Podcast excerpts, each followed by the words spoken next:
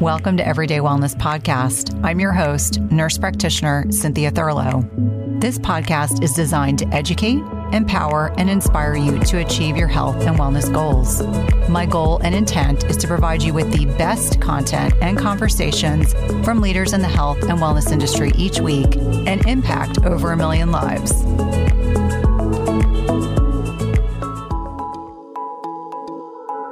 Today, I had the opportunity to reconnect with Robb Wolf, who is an absolutely delightful, pragmatic research biochemist and two times New York Times and Wall Street Journal bestselling author, one of which is one of my favorite books that I recommend on the regular Wired to Eat. Today, we dove into everything related to electrolytes, what got his interest piqued in terms of his own training journey.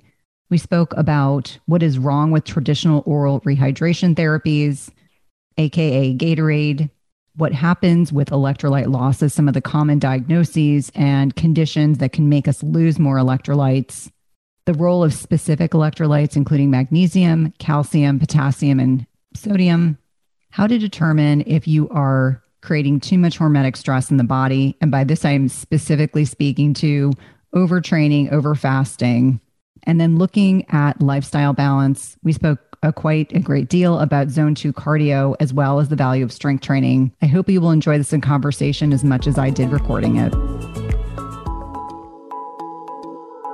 You know, talk a little bit about your journey. What got you so passionate, interested, vested in electrolyte repletion? And I'm presuming it has a lot to do with a lot of the tra- intense training you were doing. Yeah, you know, it's both humbling. It's a fairly interesting story, but it's also one of uh, important to remain humble and continue to look for people smarter than yourself. But I've been eating a low carb diet for at least 23 years now and largely settled on that due to, I guess, this, you know, intersection of just poor blood glucose regulation. You know, I am reasonably lean. I donate blood. I'm not iron overloaded. I lift weights. I do cold exposure. Like I do everything I can to try to improve insulin sensitivity and it, it, on my insulin LPIR score, I'm very insulin sensitive when I do fasting insulin. I'm insulin sensitive on all that stuff. But I just feel like garbage, you know, well, I can do one reasonably carby meal here and there.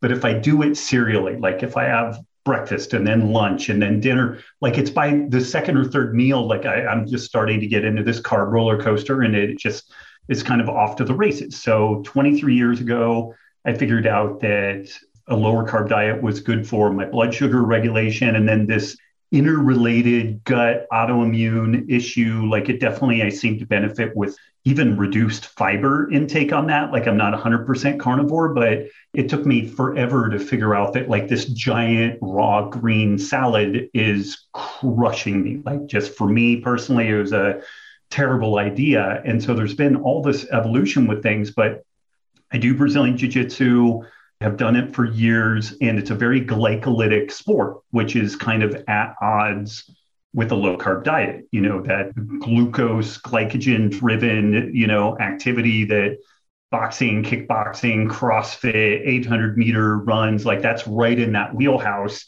And that's what I'm not fueling. You know, low carb diets can top off glycogen, but it takes some time. And although there's some research that suggests over time people will adapt into that. It's just always been a challenge. And I tinkered with pre workout carbs and post workout carbs and eh, kind of help. But if I ate enough carbs to really move the needle on my physical performance, then I started feeling like garbage because of the blood sugar dysregulation and everything. And I, I just kind of what's the line from C3PO with uh, Star Wars? You know, it's our lot in life to suffer. I was like, okay, I just suck. And, you know, this is just what it is. But I always kept poking around looking for stuff. And something that I would search was Brazilian Jiu Jitsu ketogenic diet, you know, and just see if people were out there doing it. And what was kind of interesting about that is there were people, not a ton, there was a lot of complaining similar to mine. It's like, oh, I feel really good keto, but it's hard to run this on you run that with a jujitsu practice.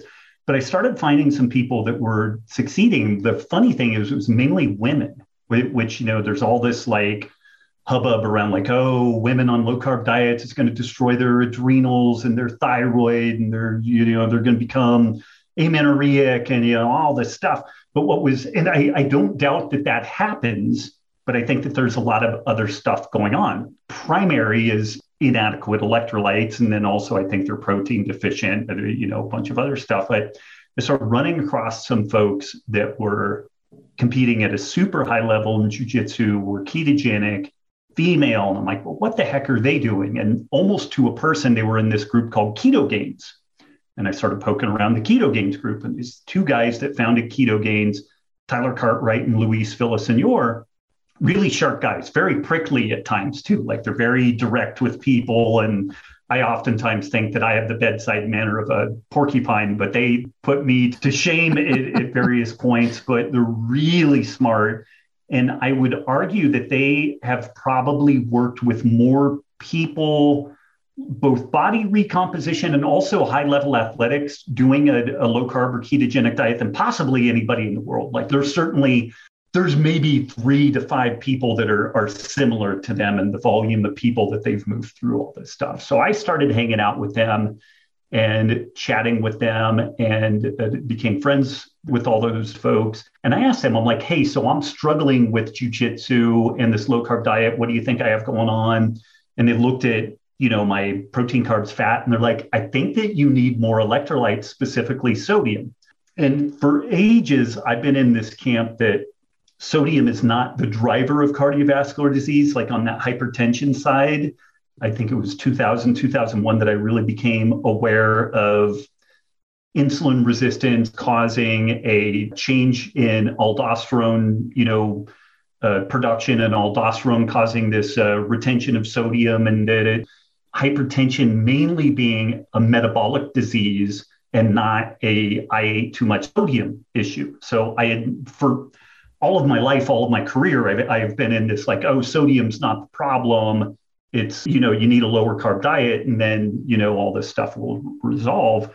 But so I was not afraid of sodium, but I really wasn't like actively adding sodium to my diet. So, like any good person who's written his own New York Times best-selling books and has a science background, I ignored their advice and you know went for another year of just struggling and flailing and everything. And then they did something crazy. They said, "Hey, why don't you weigh and measure all of the food you're eating and all the electrolytes you're consuming or you think you're consuming, include especially sodium?" Okay, that's very reasonable. And they wanted me at at least five grams of sodium per day. And when I did all my horse and pony show, I was getting fewer than two grams of sodium wow. per day. And which is why I felt like shit all the time. Like, eh, you know, blood sugar was good. Like, I struggled so much with blood sugar for, for so much of my life that I think I had kind of assigned all of existence to blood sugar control. Okay, I've got my blood sugar control, but there's like going from seated to standing and almost blacking out. You know, there's having that low gear while while grinding out a workout and all this stuff. So they looked at where I was at and they're like, Are you going to train today? Like, are you doing jujitsu or anything else? I'm like, Yeah, I'm doing some jujitsu later. I'm like, Okay, do you have any pickle juice? Yes, I have some pickle juice. Okay, get an eight ounce cup, get about six to seven ounces of pickle juice, do about half of that 20 minutes before you go to jujitsu and then the last half, like right before you get on the mat. I did it and I was like turbocharged. I just had energy for miles. It felt like my heart rate at any given workout put was like 10 or 15 beats less per minute. I was like, what is going on? And so I went back to them like, hey guys, I think sodium is really important for physical you know performance. They're like yeah you're an idiot.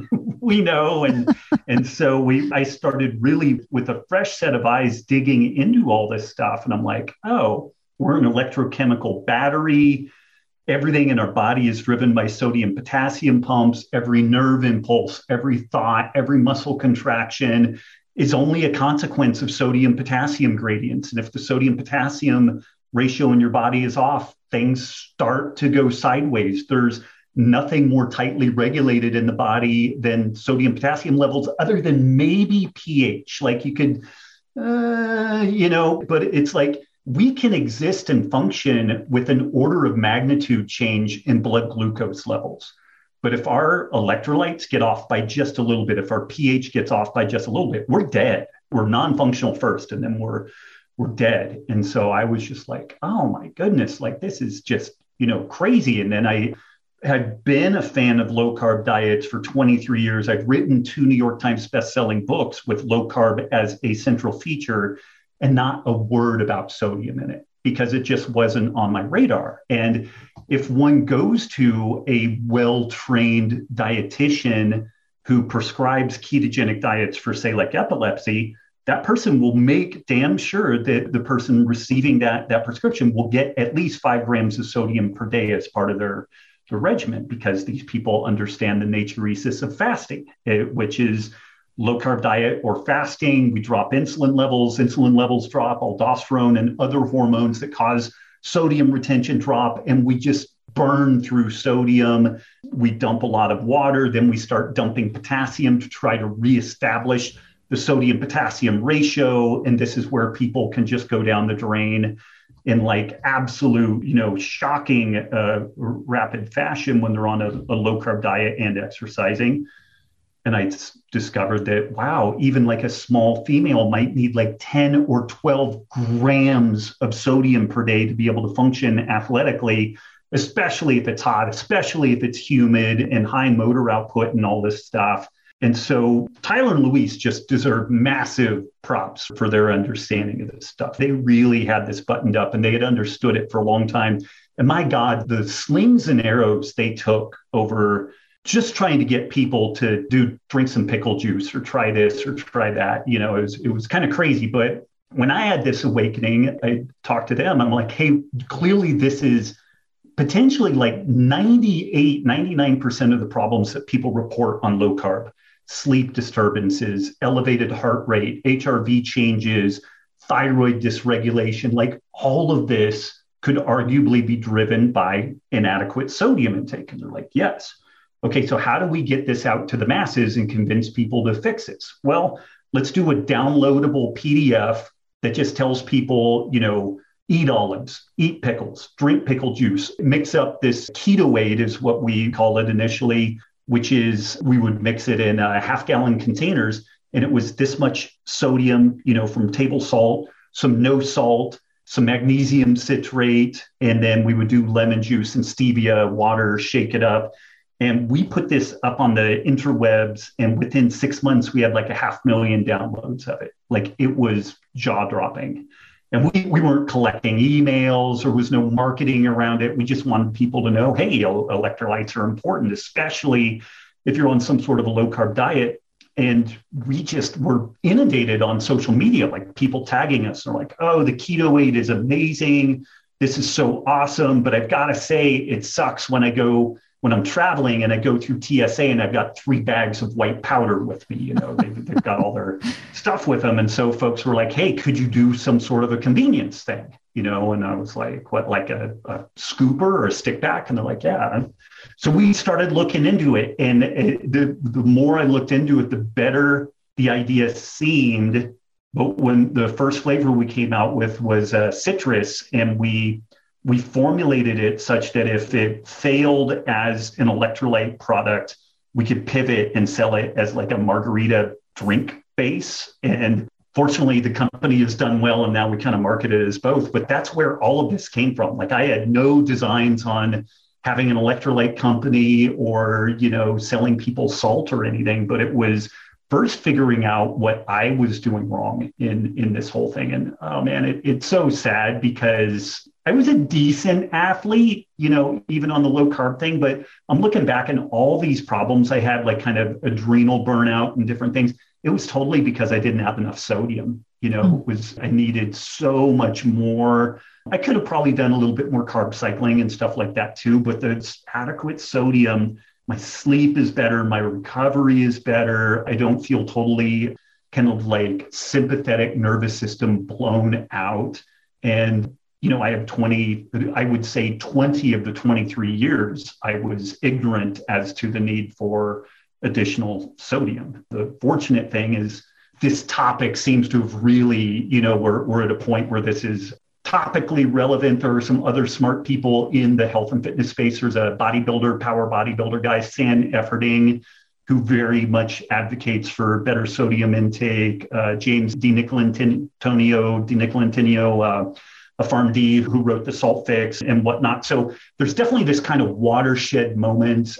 The USDA food guidelines, they really kind of came back around and they're like, sodium isn't quite the horrible thing that we thought it was, but they still said you need to limit the amount of sodium that you eat. But it, it got a little bit of a, a, reprieve, like a stay of execution in the last go around with stuff. But I mean, that's kind of my long wandering story on this of where this critical need for better electrolyte management, specifically sodium, came from. It, was first my issues.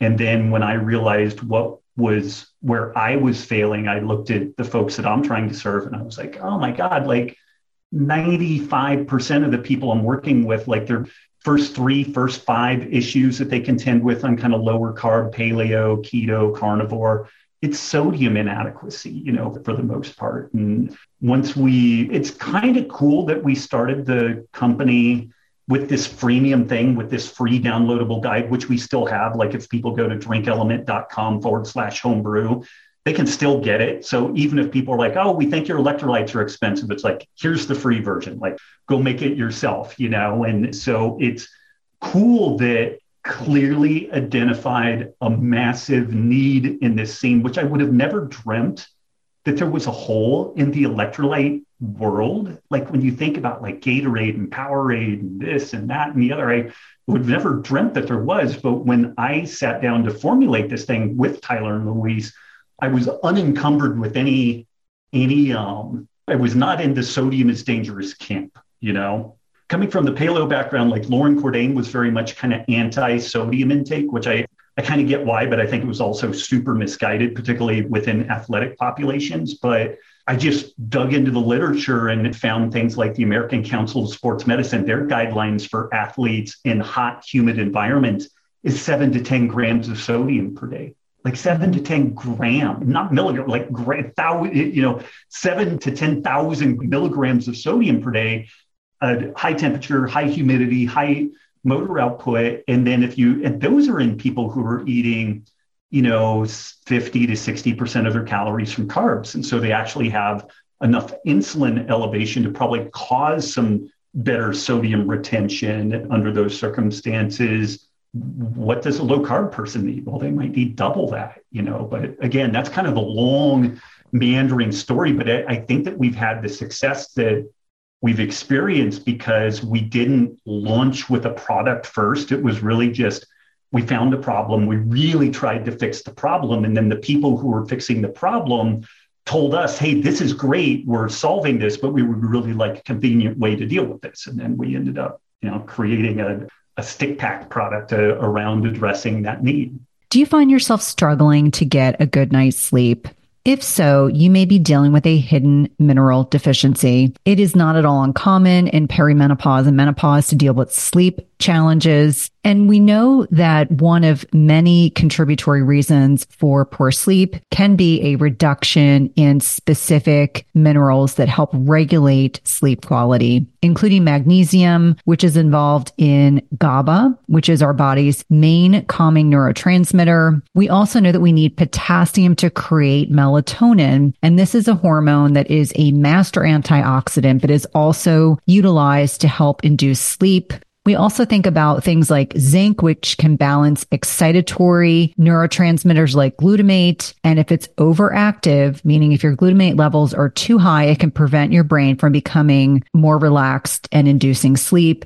And lastly, selenium increases both our deep sleep and sleep duration. All these minerals matter a lot for sleep and any imbalances or deficits can have a major impact on the quality of sleep you get each night. And that's why I love Beam Minerals. They offer a full spectrum mineral supplement that gives you every essential mineral your body needs in the right doses, all in a highly absorbable liquid form. All you do is take a shot of beam minerals about an hour before bed. Don't worry, it tastes like water and you'll replenish all of your body's minerals in about 30 seconds and give your brain what it needs for deep restorative sleep.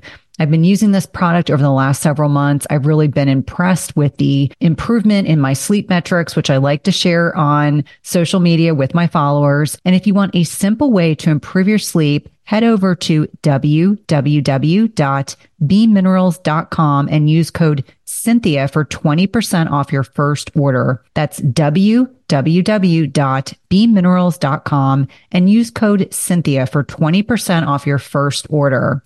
At some point, we've all been sold a big fat lie. It's called the protein misconception. So starting in the 1980s, we all believed that more protein equated to more muscle growth. And I'm here to tell you it's a big misconception. This has a great deal to do that our body can only absorb protein that's broken down into smaller building blocks called amino acids. It doesn't matter if you're consuming 30 grams of protein or 300 grams of protein. If you don't have a sufficient supply of enzymes to digest the protein, your muscles will ultimately be unable to use these as vital building blocks. That's why it's crucial you take a high quality digestive enzyme. The one I trust and use myself is called Masszymes by Bioptimizers. Masszymes is a full spectrum enzyme formula with more protease than any other commercially available product product with five different forms of protease. Plus, it contains all the other key enzymes you need for optimal digestion. If you're experiencing bloating, gas, or digestive distress, a contributing factor can be that your body is no longer producing as much digestive enzymes. And you can try Masszymes today risk-free. They have a 365 day full money back guarantee and is the gold standard in the industry. Go to bioptimizers.com com slash Cynthia. That's B-I-O-P-T-I-M-I-Z-E-R-S dot com slash Cynthia and use promo code Cynthia 10 for 10% off of any order. Again, that's promo code Cynthia 10 for 10% off any order. Well, and I'm so glad that you did. And, and I love the journey of the N of one that expands into, you know, diving down this rabbit hole, helping to dispel a lot of incorrect dogma. You know, as a Western medicine trained nurse practitioner, ER medicine, cardiology, better believe I knew all about electrolyte repletion, which really evolved into my business because I would talk about the fact that, yes, you know, if you defecate, if you urinate, if you sweat, if you breathe, you are losing electrolytes just by that virtue. You add in physical activity, humidity. I live in a super humid part of the country and thinking about right. my athletic boys really, really important. Like I now have my 14 year old on board. My 16 year old thinks I'm crazy and that he doesn't need electrolytes, but he plays lacrosse and football. And this summer he's going to get, he, I was explaining to him, we're going to find a workable solution. We're going to find something that appeals to you and you're going to use it. So when we're talking Just let about, him get one like calf cramp that nearly shears his tibia, tib fib in half. And then it, it's like, okay, you'll try this now. You yes. know, that'll yeah. probably be the quickest thing to solve that. Well, and it's interesting. I encouraged my 14 year old, I kept explaining to him about sodium, potassium, magnesium, and chloride. And I said, not to mention other electrolytes. And I kept explaining, I said, if you swim hard for three hours, what do you think happens? And so I, I encouraged him. I said, You've got all these different flavors. Find a flavor that you like. Of course, to antagonize my husband, he picks the one that my husband likes best, but that's a whole separate story. Right.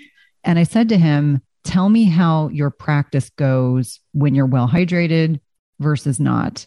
And he actually came home and said, I drink four of these a day now. So he drinks four packets on days he trains. He sleeps better. He has better performance. I mean, he's a butterflyer, so he needs a lot mm. of power to get through those workouts, which are pretty brutal. And for him, he was humbly surprised. And for me, I feel like it's a mom win because what happens at most sports practices, they have Gatorade, they have Powerade. Right. And maybe the thing to touch on next is what is it about sugar and the oral rehydration therapies that are kind of conventionally available? What actually happens? Because we know that sugar can actually facilitate the uptake of sodium. So I understand that piece mm-hmm. why it's probably added. But I think for a lot of people, they don't recognize that the high fructose corn syrup and artificial colors and all these other components of these you know, pre-made oral rehydration therapies, or maybe I'll put in air quote as a therapy because it may not actually be particularly helpful when you look at the macros. How this can be beneficial or non-beneficial, and how your product, which I fervently stand behind and love, how your product is very different than. Should I even say that Gatorade? I can say Gatorade. It's yeah, my podcast. Yeah, yeah. um, yeah, you know, um, more conventional options that are out there.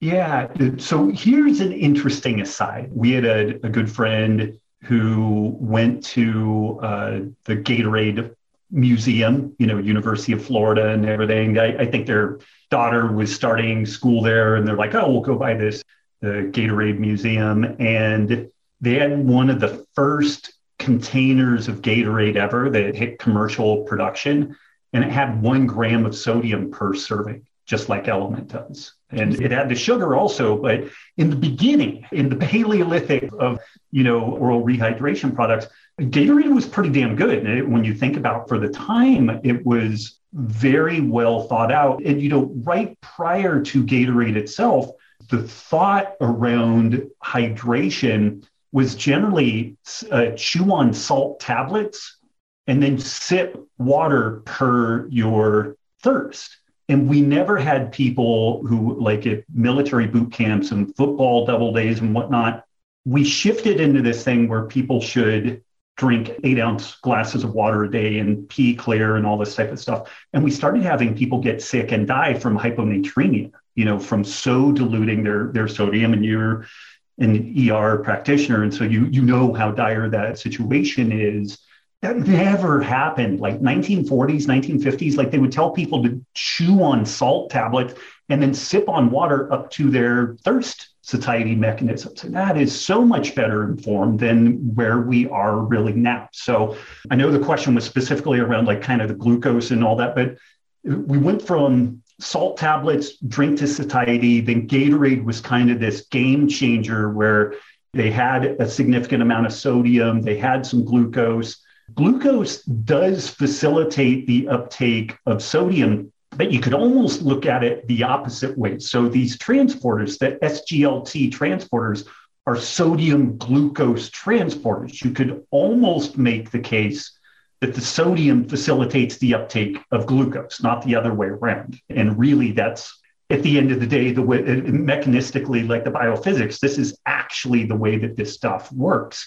And in a situation like cholera or something where somebody's going to die because they're just blowing through both body water and electrolytes and you know if somebody's vomiting like potentially you know blowing off massive amounts of acid so that they're becoming uh, alkalotic and whatnot that can be a lifesaver. And and you need something where you can stomp on the gas pedal with it and really get this rapid response but there's a couple of different problems with that one is that there's a claim that you can't absorb electrolytes without glucose, which is patently true um, or untrue. We can actively transport that stuff in. It costs us a, a, little bit of energy to do that. We can use amino acids, charged amino acids, in the same way that the glucose can actively transport that stuff. Uh, we can use ketone bodies or butyrate. So, like if you're eating some fiber or you're in a ketogenic state, those things can help absorb that. And so there's a couple of different mechanisms whereby we can bring these items into the body. A piece of the story is that I think by and large, people are just consuming too much sugar, particularly when we look at youth sports. Like we've got these six year old kids that are playing soccer and they're barely doing much of anything. Like they spin their arms and do a little bit of warm up, and then they chase a ball that's nearly as tall as them and they do 20 minutes of it. And it's like, okay, kids, here's some cupcakes, here's some cookies, and then here's a big bottle of Gatorade. And it's like they maybe burned 15 grams of glucose during that whole thing. And now we're sticking 100 grams of glucose back into their body to, like, you know, top them off. So that's kind of a problem. And then the reason, really specifically, the reason why we didn't use glucose for LMNT is that are you a large male, a small female? Are you doing a super hard physical activity? Are you you doing like a zone two cardio session where you're only trying to mobilize fat? And so most of the products that I mean, all of the products effectively exist. They just have like this kind of one size fits all glucose dose. And what I find is that it fits almost nobody's needs perfectly and it imperfectly matches 99% of you know folks' needs. So what we recommend to people is so an example for myself like i might have a container this is a larger container i might do two stick packs of LMNT in this and i'll take that to jujitsu with me and I'll just sip on maybe half of this, which would be about a half a liter through my technique portion, which is a little demanding, but it's not super demanding.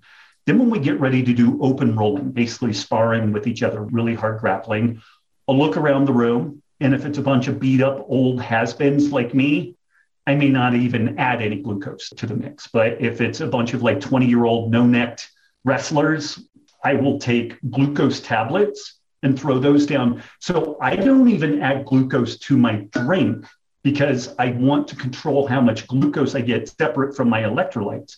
If I throw the glucose in here, then I'm stuck with whatever is in there.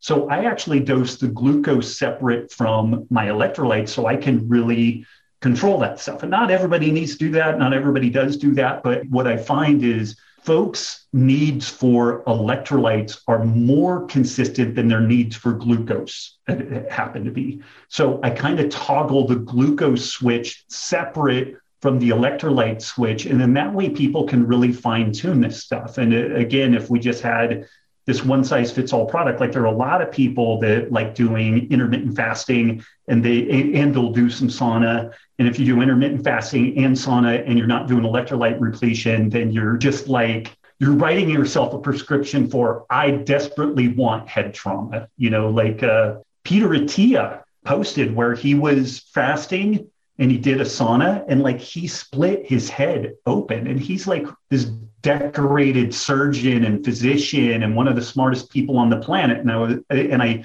pinged him a text. I'm like Peter really? Like you're fasted low carb, and you're in a sauna, and you didn't think you might fucking pass out. And he's like, yeah, I know, it's kind of an idiot. But so, you know, in this way, the, when we separate the glucose from the electrolytes, then uh, people can really easily customize all that stuff. So again, I know that that was a super long, ambly answer, but that's kind of the background on all that stuff. And there are absolutely reasons to add glucose or other things to facilitate that oral rehydration therapy.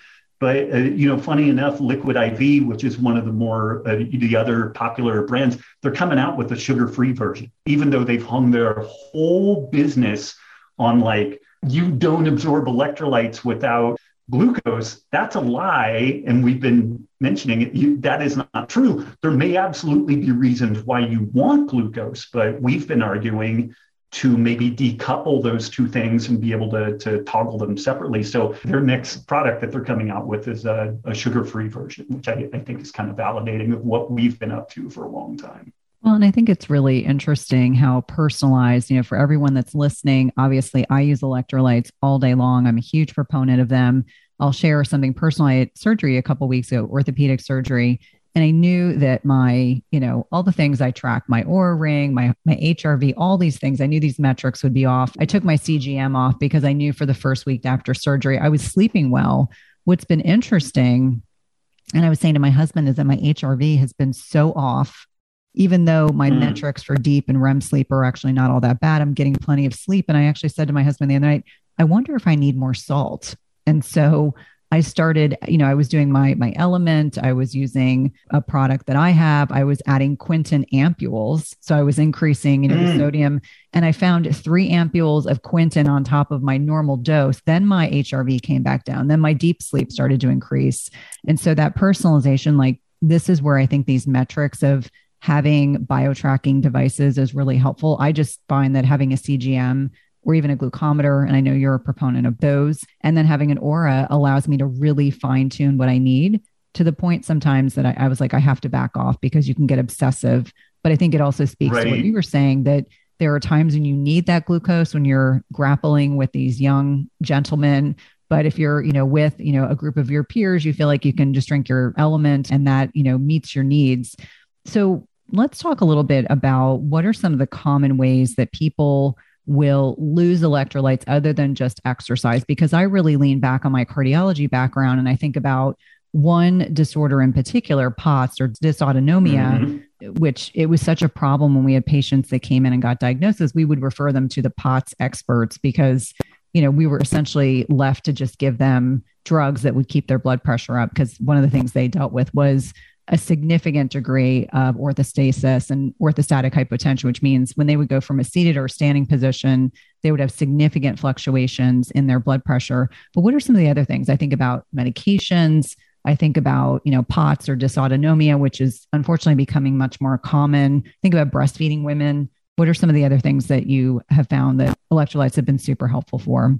Man, it, just as like a broad background, I'm glad that you mentioned the HRV, and I too get a little almost prickly about devices because I kind of feel like there's about a two or three month period of insight that we get from something like an Oura ring, and Oura people are going to hate me now, but I feel like it kind of hits a brick wall at some point. You know, like I was finding that I would go to bed and I'd, I'd read a book and I had my blue blockers on and I'd fall asleep and everything, but the Oura ring would ding me and it would say that I had uh, sleep latency issues, you know, because it was interpreting my reading as this inability to fall asleep. So then I would take the ring off and until I was done reading the book.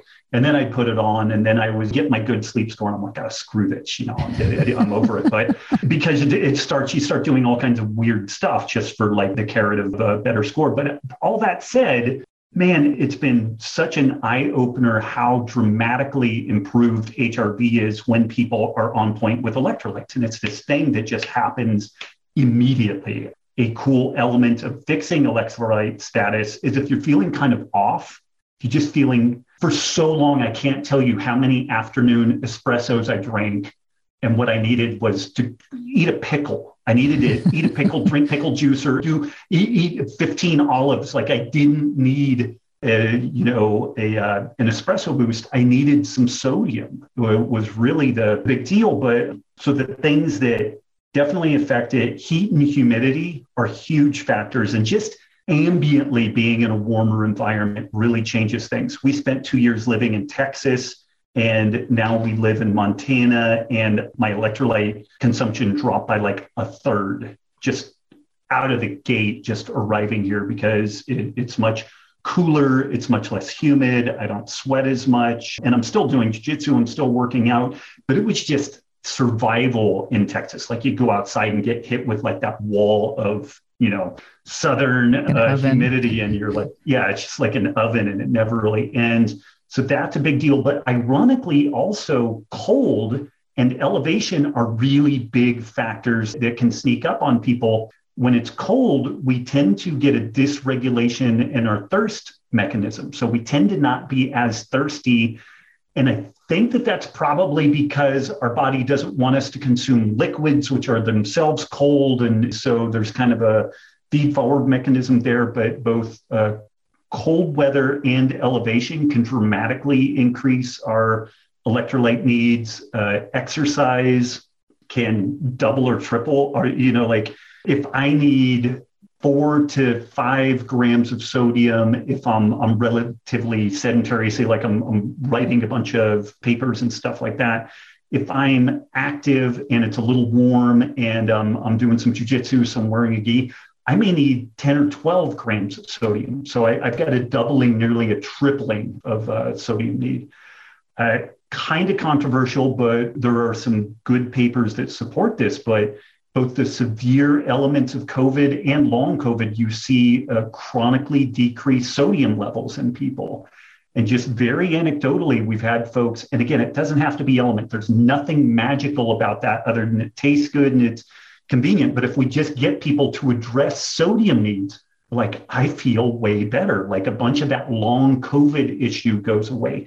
Even in the acute phase where people are like maybe teetering on the brink of uh, you know things getting uh, more severe adequate sodium intake seemed to be a real game changer for people. So those are definitely big ones. Really early on we started getting tagged uh, by the folks in the POTS community because one person did LMNT and, and they're very aware of the need for higher sodium intake. It's kind of hard to find a product like all of them have sugar and none of them really have adequate levels of sodium and whatnot. And so we started getting tagged on this stuff and then we did a whole month last year of POTS awareness. And so we've had a really awesome you know synergistic relationship there and then another one is breastfeeding ironically and not so breastfeeding in general but also um, within this like pumping, exclusive pumping uh, kind of communities, like everybody gets kind of fractionated into their different camps. But for a variety of reasons, there are moms that want to make sure that their kids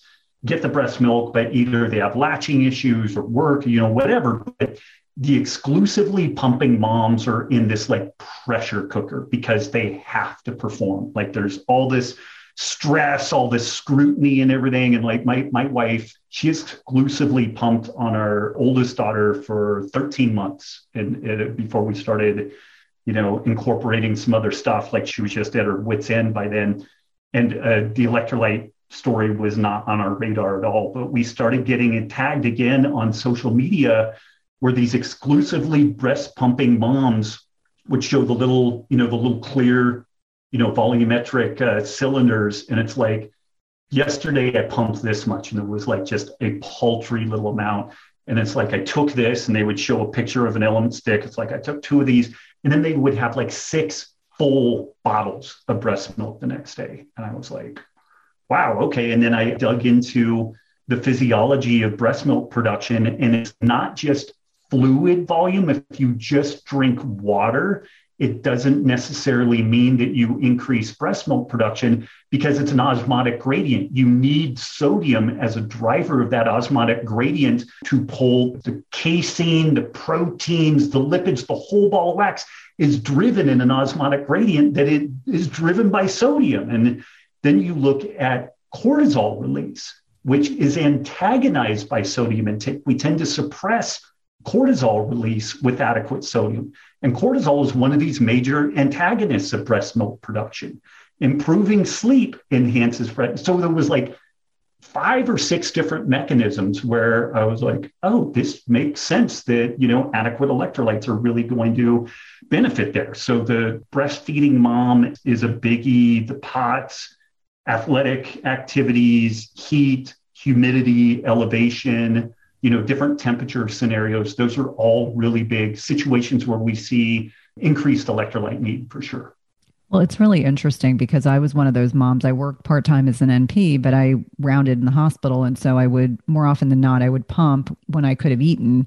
And so I remember, you know, you were, if you were a mom who breastfed and worked and had to pump in between all the things, I always remember that days I rounded in the hospital, I could never get the same volume of breast milk production on the days I was off because on the days I, I was off, I could drink water or whatever I was mm-hmm. drinking and I could urinate at will. And when you're in the hospital, you want to be a camel. You don't want to have to go to the bathroom, right. especially when you're rounding on patients. So that makes complete sense. I think that's really interesting.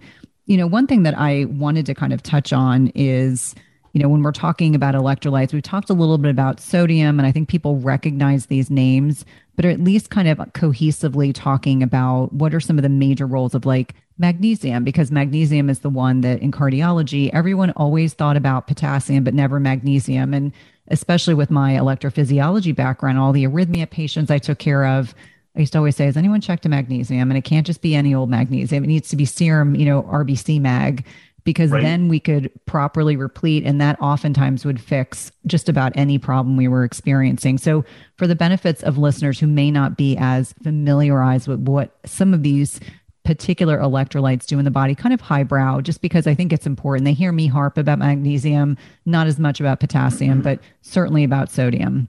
Yeah. So broadly, we have I guess the main electrolytes that are going to be active in the human body sodium, potassium, magnesium, and calcium in kind of the positive charged metal ion world. And in the anion world, uh, we have chloride, what, phosphates, and bicarbonates would, I guess, kind of technically plug into that. I'm probably forgetting one or two somewhere in there, but those are the biggies, and they they cover most of what we have going on. Calcium is a player in this, but it's a player in in muscle contraction, but it's kind of secondary or tertiary. And the dynamic flux happens on a much slower timeline. So it's a it's again the thing that really changes most dynamically i would argue is probably sodium is probably the biggest dynamic element. And then potassium secondary to that and then magnesium tertiary to that uh, sodium and potassium end up getting uh, partitioned in our cells and extracellular uh, fluid spaces in such a way that it's almost like water behind a dam. And if you think about water behind a dam, when we open up a gate and we've got a turbine as it go, as the water goes through, that potential energy, the gradient of high water here going to low water there, there's the ability to uh, attach that to doing work. We do similar things with gradients of ions in our body. So we'll have a lot relatively of sodium outside of cells, a lot relatively of potassium inside cells. And when those two equilibrate, we're able to attach energy production out of that. And everything we do, all the ATP synthesis, nerve contractions, like everything is driven by that. Uh, so those are also why if we get a little bit off on sodium or potassium levels, we start feeling like garbage rather quickly because uh, fine motor skills, eyesight acuity, hearing, all those things start going sideways pretty quickly. It's I, I had not really thought about this, but even scenarios like when we start having hearing difficulty and vision loss at very altered uh, sodium potassium levels it's literally because the nerves aren't functioning properly anymore you know? So it's it, it's not just uh, fine motor skills and whatnot. It's actually like other sensory input. And then we have magnesium which plays so many different roles in the body and it is technically an electrolyte but it ends up being involved in atp synthesis. It plays a role of kind of catalyzing the conversion of ATP into energy. It's involved again in muscle contraction, relaxation, and it's kind of more synergistic with calcium in that regard. What's kind of interesting to me in this whole big story is we definitely want adequate levels of magnesium. We tend not to get them. We want adequate levels of potassium. We tend not to get them most people overconsume sodium relative to potassium and magnesium, but it's because they eat a ton of processed food. Whenever somebody shifts from a processed food diet to a minimally processed diet, they automatically increase their potassium, magnesium, and decrease their sodium, which ironically also tends to increase their sodium needs in that whole story. But if we get adequate sodium, our kidneys do a pretty good job of okay we'll keep this much potassium get rid of that much we'll keep this much magnesium get rid of that much but if we are underpowered in our sodium intake it's actually difficult for the kidneys to sort all of that out and keep us at a stable state so i do kind of put the sodium intake as kind of primary in this story because if we get that appropriate then everything else has a tendency to sort itself out rather well. But if we are inadequate in sodium, the kidneys are kind of stuck with okay, well, do I jettison a bunch of potassium to try to re-equilibrate the sodium potassium ratio? Do I jettison a bunch of potassium and magnesium to try to re-equilibrate these things? So ideally, we eat a minimally processed whole food diet that we supplement adequate sodium. And by supplement, I mean salt shaker, eating salty foods like uh, sardines and olives and anchovies and all that type of stuff. And then things really click. Like we're kind of getting into a slipstream there where our physiology is working really well and we're doing it in a way that's pretty easy to implement on like a lifestyle front. Mighty Maca is a superfood drink mix full of 30 plus natural ingredients, and it was formulated by Dr. Anna Cabeca during her healing journey. Mighty Maca Plus ingredients, which include nourishing ingredients like organic maca powder, turmeric, quercetin, broccoli, parsley, trans resveratrol, pomegranate extract, and more, were carefully selected for immune support, to sustain energy, provide mental clarity, and improve recovery. It also tastes delicious. It supports healthy detoxification and alkalinity in the body, balances hormones, fights free radicals, and neutralizes lactic acid, all while increasing your energy and vitality. It helps improve your digestion and reignites your libido. It's a powerful superfood drink mix that needs to be part of your daily routine. And Dr. Anna is offering my listeners 10% off your first purchase by using the link dranna.com slash Cynthia. That's 10% off your first per, that's 10% off your first purchase by using the link dranna.com com slash Cynthia. It's delicious and nutritious. Today's podcast is sponsored by NutriSense. It combines cutting edge technology and human expertise so you can see how your body responds to different types of nutrition, stress, exercise, sleep, and where you are in your menstrual cycle in real time. And by pairing a continuous glucose monitor with their app and expert nutritional guidance, NutriSense can help you reach your health goals. And the best part is it's not just a program where they send you the CGM and you have to figure it out on your own. Each subscription plan includes one month of free expert nutritionist support. Your nutritionist will work with you one on one, interpreting your data and providing customized advice to help you reach your health goals. The last time I had my CGM on, my registered dietitian and I troubleshooted over some specific concerns that I had. And whether you're aiming to lose weight, stabilize your energy, or just feel better overall, NutriSense offers the guidance and support you need. And lasting sustainable change takes time and can be achieved through a longer term subscription. That's why I encourage my patients and clients to consider three, six, or 12 month subscriptions where it's actually less expensive and allows you to not only achieve your goals, but also to ensure that you stick to your healthy lifestyle for the long term. As I've mentioned before, I have found the CGMs I've used through NutriSense to be incredibly insightful, specifically to carbohydrate tolerance. I would not have known that plantains spiked my blood sugar without this information. It's also been hugely helpful for tailoring to workouts and sleep quality. And so for me, even though I am metabolically healthy, I find the insights to be particularly helpful to tailor my lifestyle changes to my blood sugar. Visit nutrisense.io slash EWP and use the code E WP for $30 off plus one month of free nutritionist support. Be sure to let them know you're a listener of the Everyday Wellness podcast when they ask you how you heard about them. This is one of my favorite ways to take care of my health and one of my top recommendations for all of my patients and clients. Well, I think it's just important for people to understand that there is more to electrolytes than I, think a lot of the women that I work with think about electrolytes purely from the perspective of I know when I take certain forms of magnesium, it helps me sleep. I know when I take certain forms mm-hmm. of magnesium, it helps me go to the bathroom. And that's one of the reasons why I definitely wanted to connect with you so that we could provide a broader context. Now, one thing you kind of alluded to towards the beginning of our conversation was this kind of overtraining syndrome, over fasting, over, you know, restricting macros. And I would imagine in your community and probably over the past 23 years, you've seen this happen both in men and women.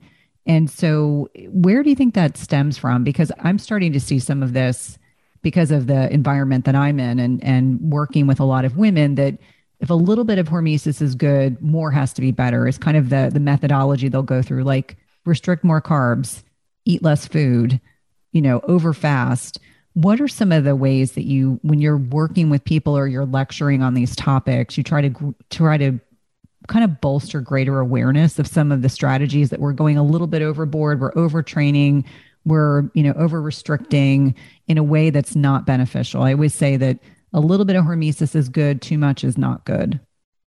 Yeah i did my first article that was published on intermittent fasting in 2005, and it went out mainly to a CrossFit related scene, you know, CrossFit related uh, community.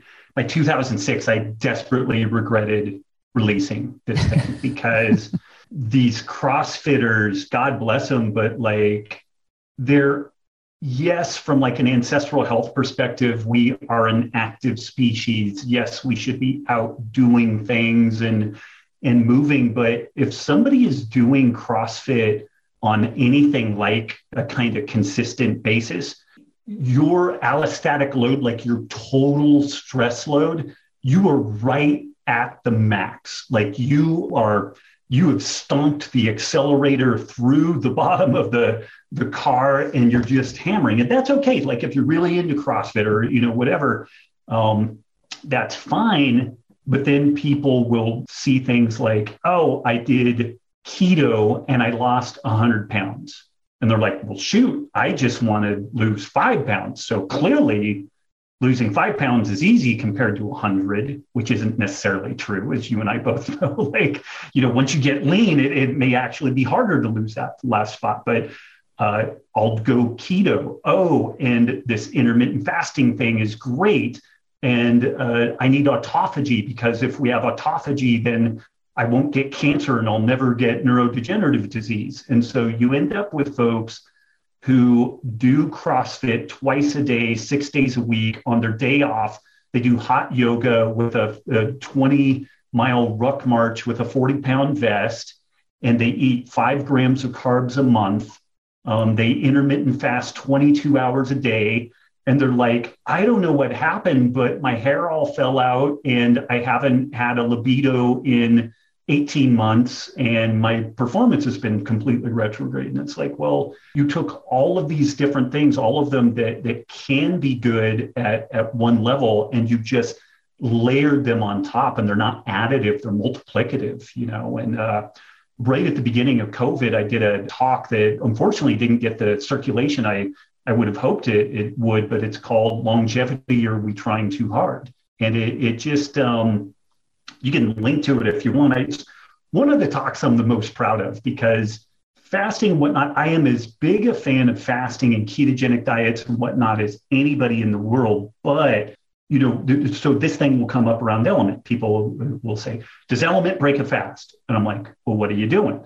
Well, I'm fasting for autophagy, and I'm like, "Well, you get autophagy drinking coffee. You get autophagy lifting weights. You get autophagy going out and getting a tan." Um, You'll get enhanced autophagy doing a fasting mimicking diet, which is only, you know, doing five to 700 calories a day. So doing this thing that is sugar and calorie free is absolutely not going to break your fast. And does that even matter in the big scheme of things? And is all of this work with autophagy really at the end of the day all that good for you because we have things like the Hayflick limit and the number of cell replication cycles we could have and just jamming the accelerate on, on autophagy means that we may be burning through all of our stem cells, like something that nobody in this like pro autophagy scene talks about is that animals that are really aggressively fasted die extremely young and they die from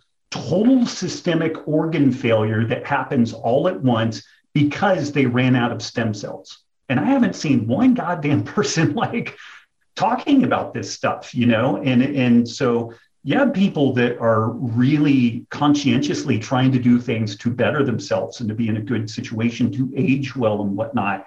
And I think they've just kind of lost their minds. Like, do some exercising, do, uh, you know, maybe once a month, do that 48 hour fast if you want to. But what my perspective, once people are lean and pretty metabolically healthy, if your question is, should I fast an extra day a week or should you add an extra day a week of resistance training? Lift the weights, get the tan, go do the meditation retreat, like uh, uh, go join a, a, poker group or something. So you've got better interactions, you know, and better human contact. Like this work around fasting is, so, in my opinion, so speculative because what all of it compares is sick animals overfed in a lab environment versus animals underfed in a lab environment. It is not comparing a phenotypic, super healthy, super athletic individual with the, the fasting. So the question shouldn't be will fasting improve your life versus overeating and being sedentary? Yeah, absolutely. Like, uh, you know, if you eat less of terrible food, then it's probably going to be of benefit. The real question in my mind, the comparison needs to be are you eating a species appropriate diet, going to sleeping and, and living in a species appropriate way,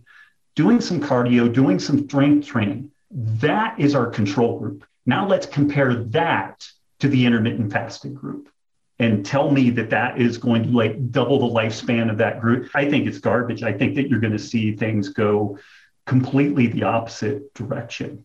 So I think like fasting, intermittent fasting can be an amazing adjunctive tool for just basic calorie restriction. Like I such a powerful tool. Some people that is like the thing that they finally get control of their calorie intake and they find that it's easier to do that. But man, when you've got people that are burning the candle at both ends and running and gunning real hard with their physical activity, and then they throw carb restriction, calorie restriction, timing restriction on top of all that stuff too, I think that they're really asking for a, a lot of problems. And I, I think that the long term, we're, we're going to see not awesome consequences come out of all that stuff. Well, I think you bring up some really good points because what it ultimately comes down to is we have to have some degree of balance. I always say balance is elusive, but when you're going to extremes, whether it's dietary extremes, exercise extremes, fasting extremes, that's, you know, this overload of these stressors on the body, which we know can weaken us. You know, they're not contributing to making us stronger as individuals. Now, you alluded to some of the things that you think are especially important in, in terms of you know, species specific nutrition, species specific strength training. What are some of the other things that you think are really important? Are you a fan of zone two cardio? Is that something that you talk much about? I know the answer is yes, but maybe for the benefit of listeners, explaining what makes zone two cardio actually unique and purposeful. Yeah. And, you know, it's, uh, here's the a thing I do think it's super important, and it's something that I had underappreciated for a, a good chunk of my career. What's interesting to me is just stomping around the world, it's kind of hard to stay specifically in that zone two level. You know, if you're hiking, like it's very challenging. Like if there's much of an uphill gradient, you're going too hard. If it's flat or a downhill thing, then your heart rate isn't actually high enough. And so it's actually, this is something that I'm intrigued about. It's like, if it's so damn important and we get so much benefit from it, it's like, what the hell were we doing that we could stay consistently in there? Or maybe there's a little bit more to the story that we could be kind of intermittently in and out of that. But it really enhances mitochondrial biogenesis because we tend to be uh, uh, primarily burning fat is the preferred fuel source in that scenario. Some very smart athletes, like the uh, famous Kenyan runners, will do. So I was just beating up on fasting. Now, here's an example where I'll sing its praises.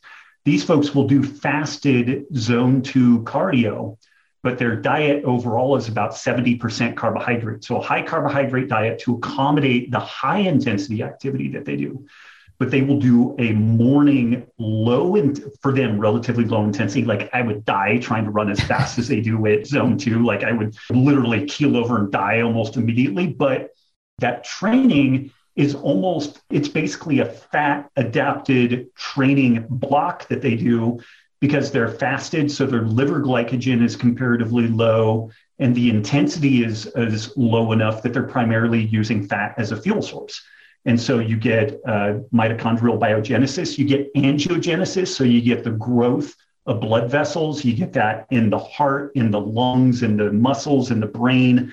We get BDNF release, brain derived neurotrophic factor, which is huge for brain health, memory, neurological health. And just as an aside with that, too, for BDNF to be functional in our brain, we have to have ketone bodies present for it to function.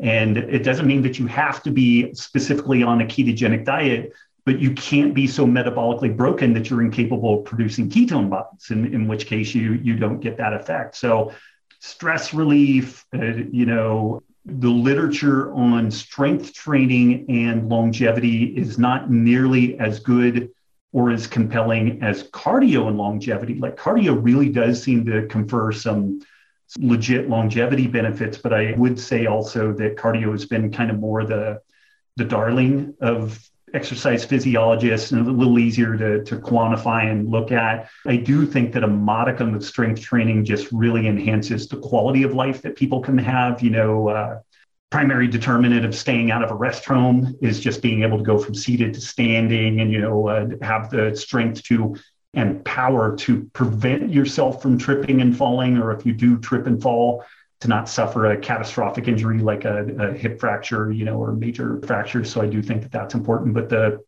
the zone two stuff is fascinating to me, and and it's uh, accessible in that it, it's pretty pleasant. Like if you can just get people doing it, they can watch a TV show while they're walking on the treadmill or, you know, listen to a podcast. You can do it indoors, although I think doing it outdoors and, you know, getting light on your person and everything is all really valuable. But people will immediately feel better. They're not super sore from doing it. They tend to have a, a, you know bump their cognition and their their affect and everything. So it seems to lend itself well to people habituating to it and continuing to do it. I have to agree. It's funny. My integrative medicine doc is always on my case about zone two training. And so I figured out exactly how fast I have to walk. If it's raining, I walk on my treadmill, but otherwise I'm outside. I know exactly how fast I have to walk at what pace to get in that sweet spot where I'm not like over pushing myself, but I'm not taking a leisurely walk. And so I can usually get that in. Right. One thing that I think is important, and, and this will be our, our last kind of topic, is you know, when we're talking about strength training, I think because of where I am life stage wise, I think a lot about sarcopenia. I think a lot about mm-hmm. how where insulin resistance actually starts in our muscles. And so when I'm talking to individuals and especially on the podcast, I always like to have this reiteration of how critically important strength training is. Like for people out there, whether they're women that are doing chronic cardio or they're people that are just overtraining, like really understanding that muscles are super important in terms of longevity. You mentioned, you know, being in the hospital or being in a position where you can go from getting off the commode or getting out of bed. How many 50 year olds I saw over the years when I was doing rounds who couldn't get out of bed by themselves because yeah. their muscles had atrophied so much in their legs that they had lost the ability or the strength to be able to do that. And so just want to kind of dovetail this last comment is, you know, in your estimation, what is the minimum amount of strength training that you like to see or do you advocate for to be able to maintain and continue to build muscle as opposed to lose it because I, I, think for a lot of women when they get into middle age and they're getting closer to menopause the hormones, you know, sex hormones are kind of working against mm-hmm. us unless it's being replaced. And so, you know, that and the loss of some insulin sensitivity can make it a little bit more challenging, but certainly something I think everyone needs to be working towards. It seems like at least two days per week is kind of a program minimum. I mean, if folks can only fit in one day a week, this is almost a more is better thing, but I'm not also saying that people need to spend two hours a day, six days a week in the gym. Um, a, a, real inspiration of mine is this guy, Arthur De Vany. Uh, he's a retired economics professor and just a hell of a, a, physical specimen. And he's been in and around this ancestral health scene since the before the 90s. Like he had a kind of a manifesto that he he wrote called Evolutionary Fitness back in the, the mid 90s. And that's when I first found him and have followed his work ever since then. And he would do these really brief but fairly intense workouts where, say, like he, you know, the lat pull down machine, he would go over to the lat pull down machine and he would put a, a light weight on there and do it slow and controlled for about 15 reps. Just get a little bit of heat, a little bit of burning going. And then he would pop the weight up and he would do it a little bit faster for about eight reps, you know, a little bit more explosive. And then he's getting a sense of kind of where he's at. He's kind of warmed up. And then he'll put a pretty heavy load on there for him. And he might get like four to six reps. And the last one is like, that was it, like he's done. And then he might back it off a little bit and do one more set of maybe like six or 10 reps, really get a little bit of lactic acid going, get a little bit of a burn. And then he's done on that. And then he might do exactly the same thing with a press, you know, maybe a vertical. So we've got vertical pull, vertical press, horizontal pull, push, horizontal press. And then with our legs, we've got lunging, squatting, and kind of hinging or deadlifting. So he would do a vertical pull and then a vertical press, and then he would do a leg movement, and then he was out. And he would do that same thing, about 15 reps slow, 15, 20 reps, and then about eight to 10 reps kind of heavy, and then maybe between three and five reps, like really kind of getting after it. And then he was done with that movement. That whole thing, he would do a little bit of balance to, to warm up and some mobility work and everything. But his whole workout was less than 15 minutes. Wow. And it would leave his heart elevated. And I mean, he uh, at 68 years old, 70 years old, he's in his mid 80s now, and he's still just a hell of a physical specimen. But I remember the stats on him when he was in his early 70s. six foot two, 210 pounds, 8% body fat, and just jacked. And this was his workout. And every once in a while, he would do a little bit of heavier stuff, but it was never like an hour. It was just super abbreviated workouts, you know, and that's all you need. Like you, the people need to train a muscle about to failure, like where you can't really get another rep and it, it's pretty hard.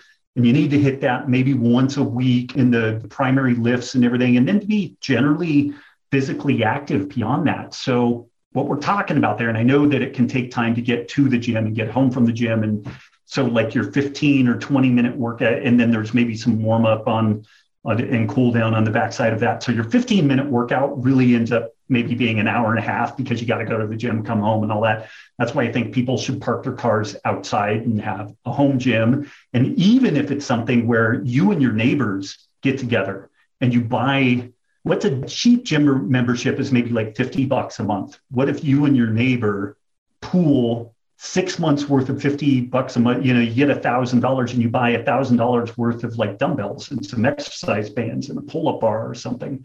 You just work out at home. Then you don't even have to travel or whatever, you know. But I think two, maybe three days a week of like a full body, you know, and again, like horizontal pull, horizontal press, and then some sort of squatting, leg pressing, uh, lunging, um, deadlifting type movement. And if you don't know how to do those, there's innumerable how to videos online. You can get coaching that ranges from super inexpensive to ridiculously expensive, you know, either live or virtual.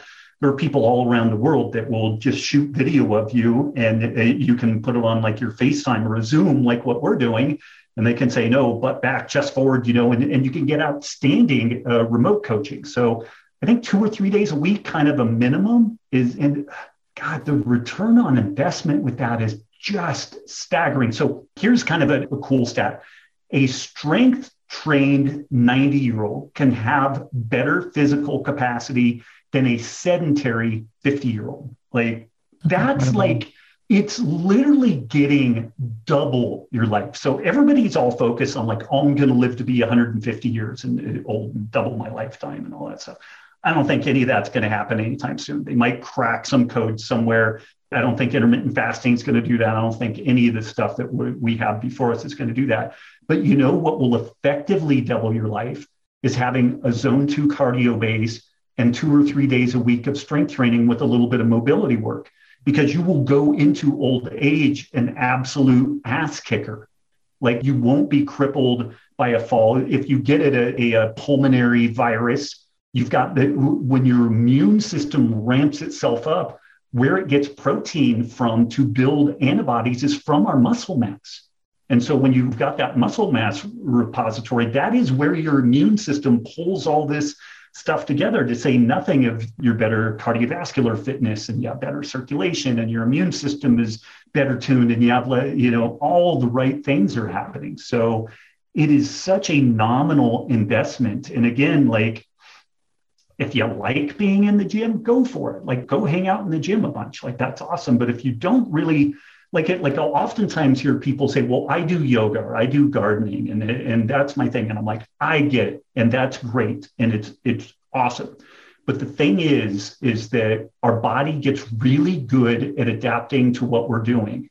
And if we were to graph physical decline, once your body gets used to that yoga program, unless you are really craftily figuring out ways of additionally loading your body, your body is declining. It is adapted to that. Now it's declining. This is the amazing thing of progressive physical overload that can be afforded by barbells and dumbbells and machines is that we can keep pushing that. And uh, again, you know, the sedentary curve of decline is very very rapid. Whereas the, you know, if we're strength training, our health span and our lifespan end up matching up together. And it goes out, and then we've got like two weeks where we usually get sick and we die, and that's it. And I'm not excited about that, but it sounds a lot better than like a 30 year decline. And also, again, uh, gosh, I was just listening to a Huberman Lab podcast, and they were talking about adequate strength training and a little bit of zone two cardio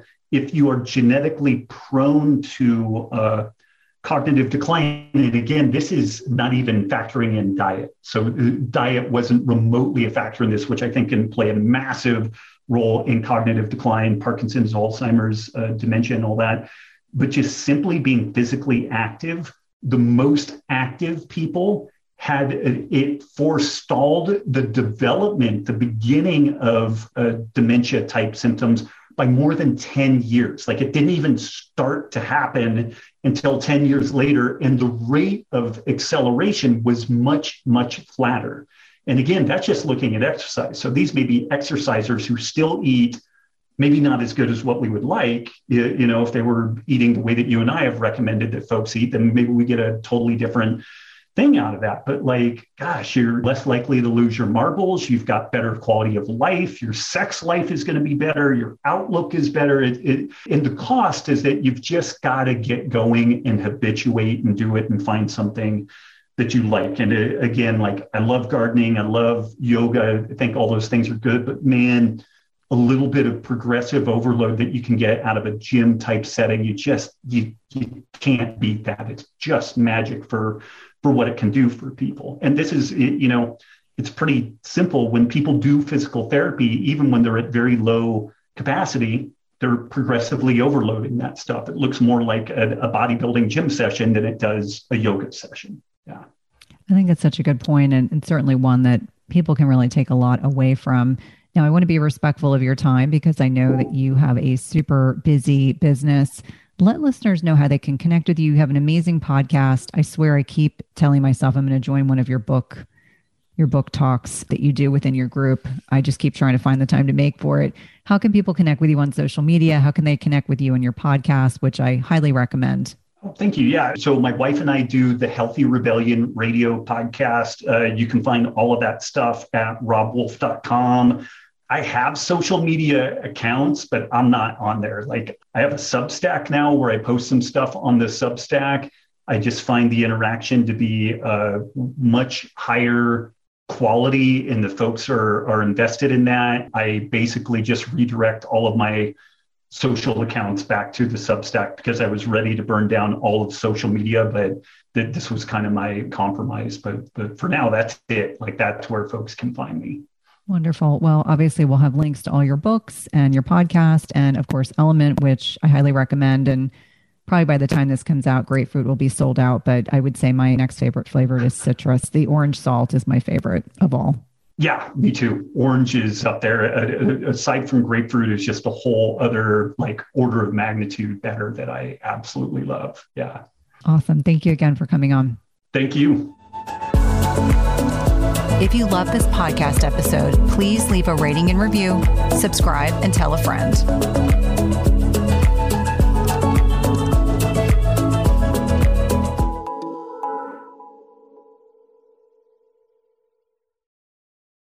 Just as you carefully choose the cut of meat or freshness of produce that you cook at home, you should carefully choose chemical free cookware that provides a healthy and safe cooking experience. The materials in 360 cookware are safe, sustainable, and of the highest quality. Their cookware is 100% free from any toxic chemicals as the company produces quality stainless steel cookware and bakeware without added chemicals, and all are manufactured in the United States. It's also the leading manufacturer that equips kitchens with cookware and bakeware that are free of all of the toxic chemicals and coatings, including PFAS, Teflon, and ceramic. And the best thing is that when used properly, the product's construction provides nonstick properties in a product that can be passed down through generations. Go to www.360cookware.com and use code Cynthia20 for 20% off your first order. Again, that's 360cookware.com and use code Cynthia20 for 20% off your first order. We've been using their products over the last several months and have really been pleased with not only the durability, but ease of cleanliness.